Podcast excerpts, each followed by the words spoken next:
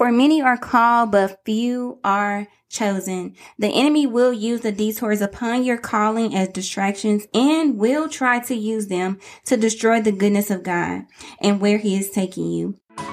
Hey girl, welcome to the She Believed He Could podcast, a declaration encouraging women to believe again.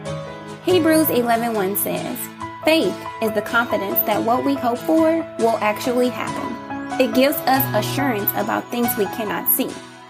So join me, your host, as I open up about my faith to believe in marriage, motherhood, sisterhood, and so much more. Let's start the show. Hey, hey, hey, and welcome back to She Believe He Could podcast. I am your host, Kiana. Welcome back to all those who have been listening to the show for a good minute. And hello, hello to all of our new listeners. If you have not already, please go over to follow She Believe He Could over on Instagram. We are also on Facebook. There has been so much going on, y'all. I just got back from my mission trip with One Day LA with my church. It was such an amazing time. I had not been been to uh, Los Angeles, California prior to this trip.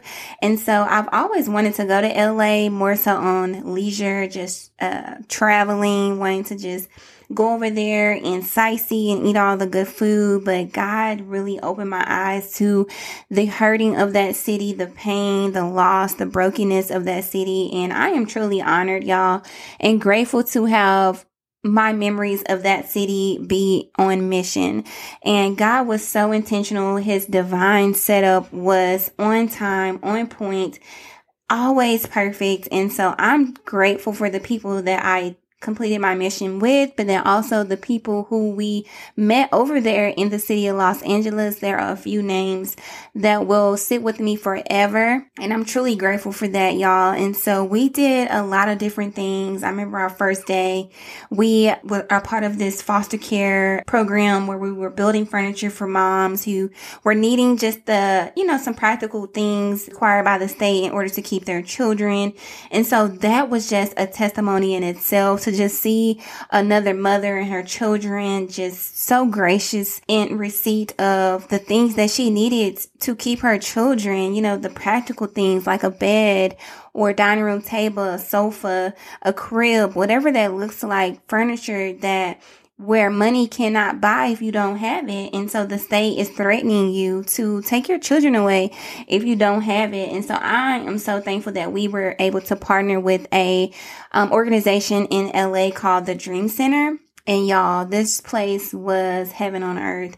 It was so big and so full of life. And the people that not only work there, but volunteer there, they are in the discipleship program there. They are just so on fire for the Lord and their hearts are so big for that city. Um, throughout the week, we did different projects like block parties where we went into different neighborhoods and did trash pickup. We also did things for the children like bounce houses and you know, all these giveaways and stuff like that. So it was just nice to be in community. And even if I didn't make a direct impact on a person, like just to be able to have eyes and ears to witness all of what God was doing, like it's truly something that I will have with me for the rest of my life. And so, yeah, y'all, that's where I've been. And I'm so gracious for that time. So during that time, I also was believing in God for some really big things for She Believe He Could. Like I'm looking to shift up the narrative as we say here throughout just this community and everything, but just I'm believing in God for bigger. I'm believing in God for more. And with that comes um, the desires to meet Him halfway and really show up and do the work.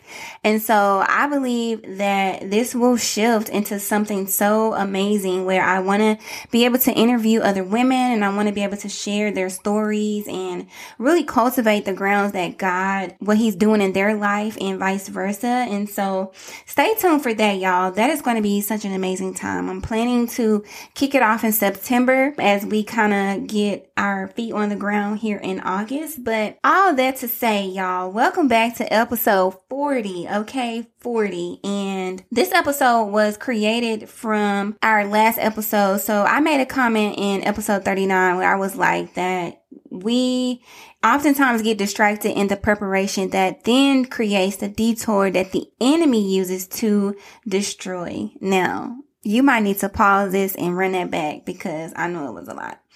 But a distraction is anything that will pull our attention away from God. So think about the distractions of life while in preparation. So we are on a path to go somewhere, y'all. We are believing in God for this journey, for the things ahead that we don't yet see. And then we veer off to the left because we are distracted by the things that we do see. So just the everyday struggles and stumbles of our life, um, whether that's financial problems, whether that's um, family problems, whatever that looks like, whatever comes knocking on your door that you did not invite, those kind of problems, y'all. So distractions will come while in the midst of preparation because we are going to say that we are some praying warriors. Okay. So the praying doesn't stop. It doesn't cease. Okay. So we are distracted in preparation, which then creates the detour. So not only were we supposed to make a right turn up ahead on the left, but we decided to go left completely. And we just out here on our own doing what we think is best because we have lost sight of exactly where God is taking us. And that, my sister, is when the enemy comes in and try to destroy the very distraction, the very detour of your life because while we are distracted and while we are detoured, so many things are coming up against us. We have the opportunity, y'all, to lose our faith. We have that one slither of a chance to not believe in the goodness of God because we're so far off, because we are feeling isolated and alone. And so the enemy uses that as his perfect timing to do what he does. And so God brought me to the scripture in Matthew, Matthew 22, 14 exactly. It says, for many are called, but few are chosen. And I remember when I first started walking with Jesus, this scripture was so heavy on me because I always knew there was a calling on my life. I knew that God had bigger and better things for me, that there was purpose for me in this life and that I knew that all I had to do was follow him and he would direct my steps. But then that second part of this scripture really made me get in my head a lot like, but few are chosen. And I started to question what exactly did that mean? And I wrote here in my notes that if we are not careful, the enemy will use the detours upon our calling because God does call. He calls and equips you to do the absolutely most. And with that comes distractions. And so the enemy will try to use them to destroy the goodness of God and where he is taking you or worse, y'all, your faith to believe. And so for many are called, but few are chosen. So think about that destined path that God has for you and you get distracted and you're detouring and you are off path and you stay off path for a good while. How is God going to choose whom he called if you're not going in the direction that he's leading you? How is God going to choose whom he called if you're over here to the left doing what you want to do, when you want to do it, how you want to do it, and still expecting God to show up and be God, right? And so God was just showing me that these are the detours of life. I know that I can speak for myself, but I've I've dabbled in all three of these detours that I'm about to talk about today. That they were disguised in distraction. The enemy used them to try to destroy me. He attempted to destroy me. Thank God for his hand on my life because I'm here to testify to you today that he was not successful. You know what I'm saying? So God highlighted to me three people in the Bible that was distracted. These are people whom he called and whom he chose. And so again, that's why I say that they are just detours, y'all. They don't completely knock us off path to where we aren't ever capable of getting back on path, but they do create the detours to where we have to know and choose better. We have to know when we need to repent and turn back to God. And so my very first one is David. David was distracted by pleasure, also known as lust. Now, sis, listen, let's be real. Let's be real. How many times have we all been distracted by lust? By pleasure, by, oh girl, he looks good. He looks fine.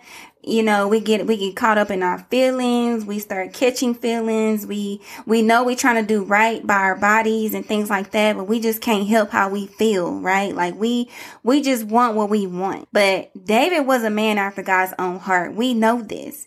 It did not mean perfection. Hello. Like just because David was a man after God's heart, that doesn't mean he was perfect, whole, sanctified, and had it going on. No, no, it doesn't. And so you should consider yourself too, says a woman after God's own heart. Does that make you perfect? No.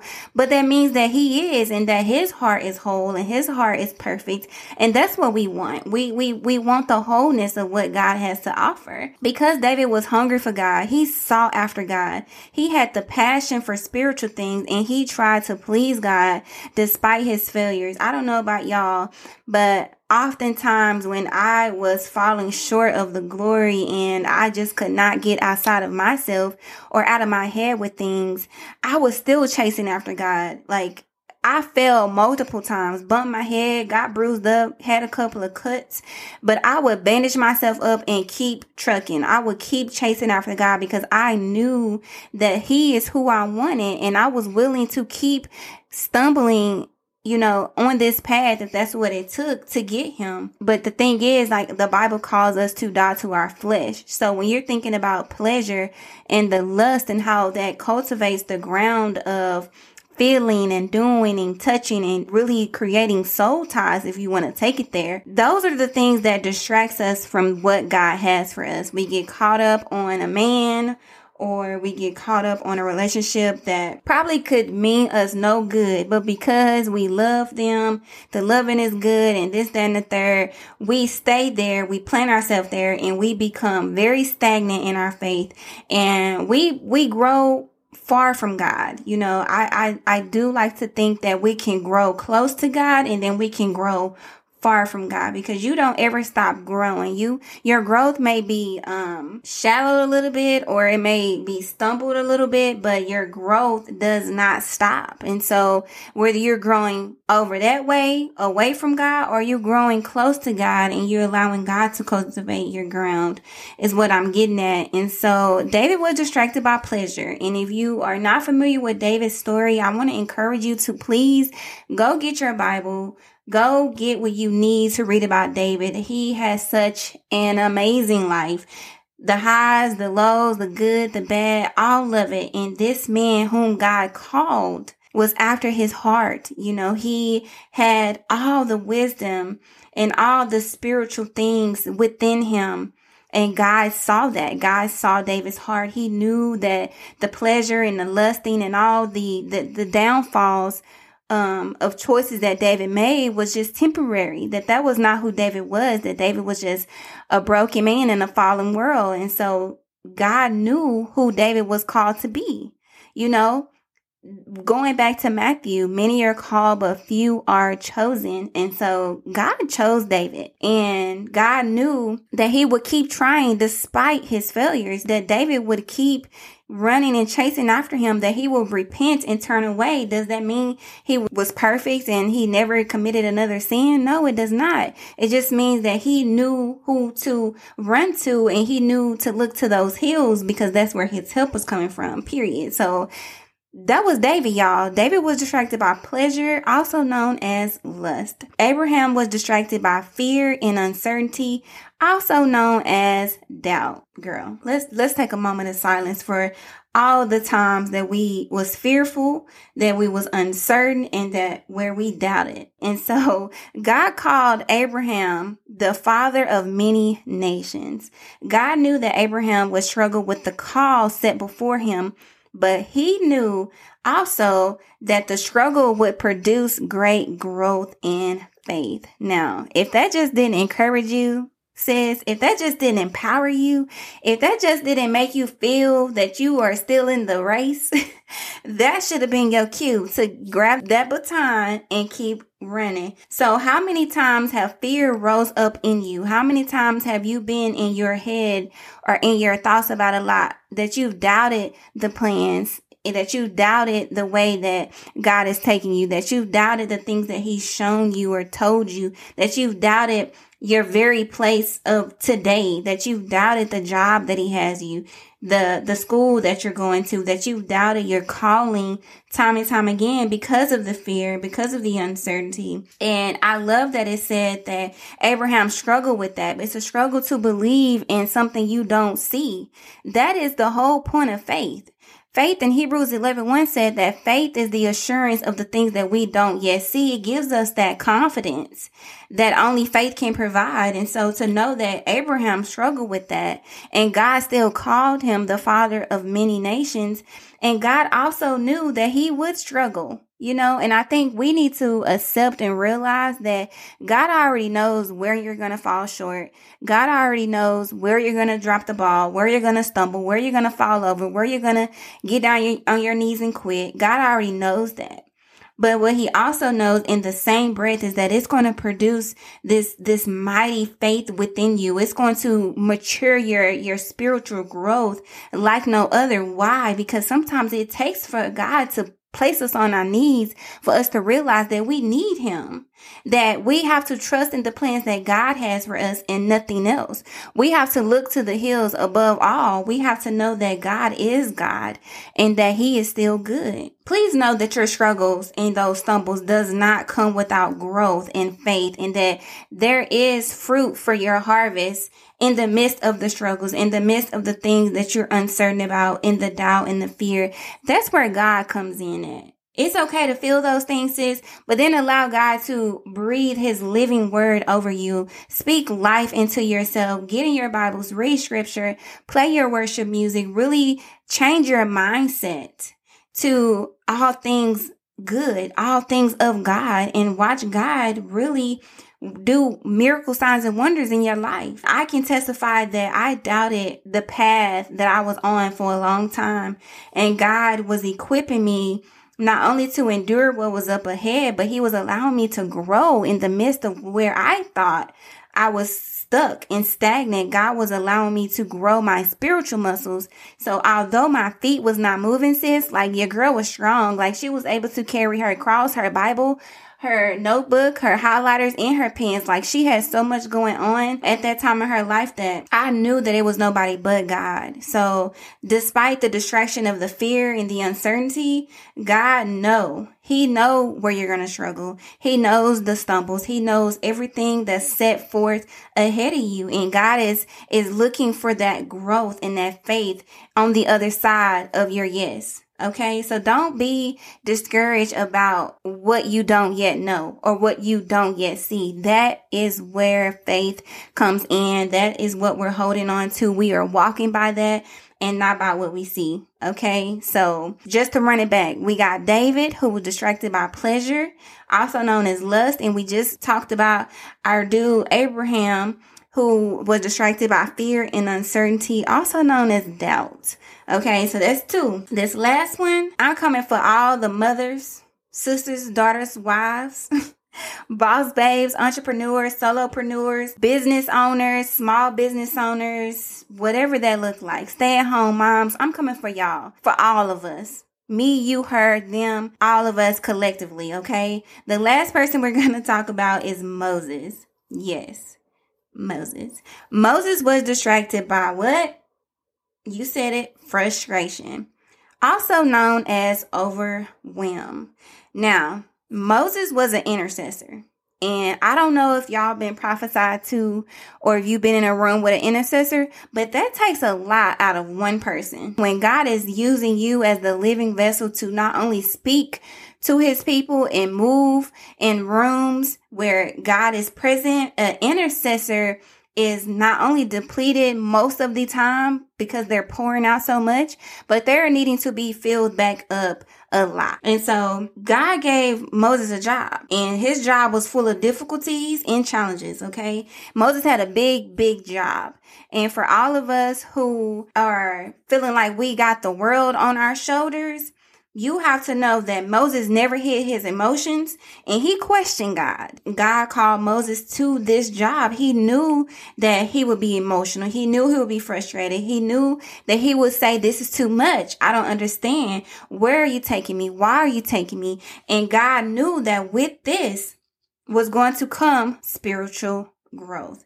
With all of this, Moses knew who to call on, whether it was in doubt, whether it was in question. Moses knew who to turn to. And I think a lot of us miss this when we are faced with so much difficulty in our life is that we, we forget who to turn to. We forget where our help comes from. And so when we are feeling overwhelmed, when we are frustrated with today's to-do list, with this week's workload, whatever we got going on, we don't turn to God enough. And so I believe that Moses was a good example of this. He was an intercessor for a lot of people for a long long time. And so who are we to complain about the small things?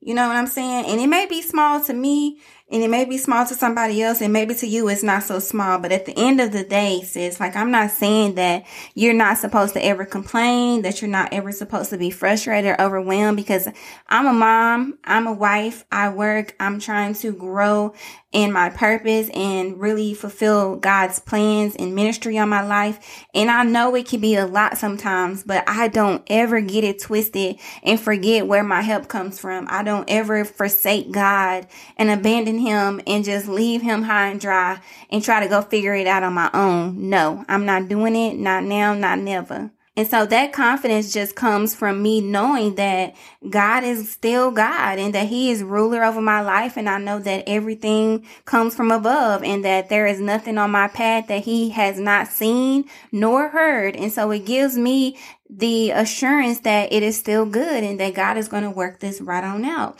And it's okay for me to show my emotion. God can handle my emotion. It's okay for me to question and be in doubt. God understands that too because it's all about relationship. If you have not picked up on why I chose these three men is that they all had a very distinctive relationship with God and they all were set apart. They were all called and chosen by God and God knew their hearts despite despite what their past looked like, despite what their journeys looked like, God knew them. He knew them by name.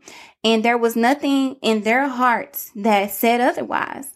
And so I just want to encourage you on this episode, sis, that the detours of life are disguised in distraction and the enemy will use them to try to destroy you, period. But you have to know that who you are called to be in this world, child of God, daughter of God, God knows your heart. He can handle everything that comes your way. He knows your struggles, sis. Like God knows that despite what you've done in your past and how you may have failed him in your eyes, he is still calling you. You are chosen for this message right now to really consider the detours of life that, you know, am I distracted by lust? Am I doubting the very things that God has for me? Am I frustrated? Am I overwhelmed? Am I bottled up with question and emotions because I don't think God will be pleased with how I really feel? Sis, he already know. That's number one. But just know that he wants that relationship with you for you to be able to come to him and all of you naked before him and transparent. God can use that. He, he knows that that's already in the works for you. He knows that that's the plan, but he wants you to be real with you and he wants you to identify him in your life as he see it. And so just to recap this, y'all, we are talking about the detours of life. We talked about David, we talked about Abraham, and we talked about Moses. For Bible reference, we were in Matthew 22, 14. For many are called, but few are chosen. The enemy will use the detours upon your calling as distractions and will try to use them to destroy the goodness of God and where he is taking you. Or worse is, he will destroy your faith to believe in the good. So I want you to be encouraged that the detours of life does not put you out the game, sis. Like you can still run your race, but just know when you need to be called out on your stuff. Know that when the detours happen and the distractions come about, that you turn to the hills and you look back to God to where your help comes from because he's waiting, you know, with open arms to embrace you, to love you, to forgive you, to love on you and make you feel love. So until next time, girlfriend, holla.